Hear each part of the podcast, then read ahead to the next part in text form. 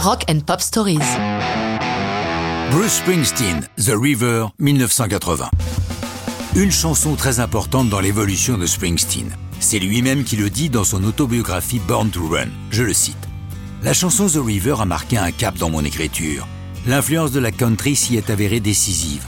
Un soir dans ma chambre d'hôtel, je me suis mis à chanter My Bucket's Got a Hole in It de Hank Williams. Et les paroles I went up on the mountain, I looked down in the sea m'ont amené à I'm going down to the river.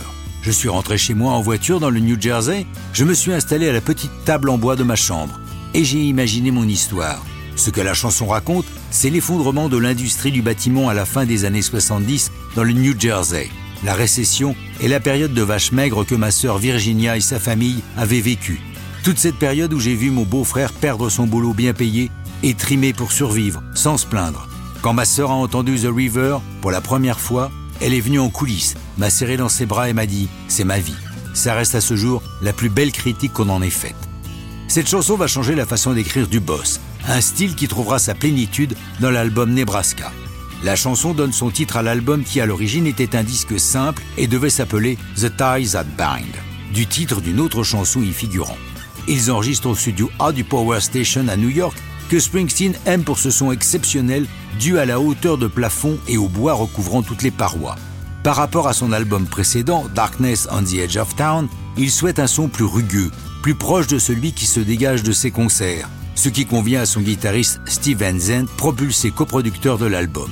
Mais une fois le mixage terminé par l'excellent Bob Claremontaine, Springsteen trouve que son disque ne correspond pas à ce qu'il veut proposer à son public. Tout le monde retourne en studio pour enregistrer d'autres chansons qui vont compléter la palette d'émotions qu'il souhaite. Du coup, le budget studio est largement dépassé et il finance ses enregistrements supplémentaires sur ses propres deniers. Après des mois à se torturer l'esprit, à remixer à l'infini toutes les chansons, le désormais double album est publié le 17 octobre 80 il va offrir à Bruce son premier top 10 avec le single Hungry Heart.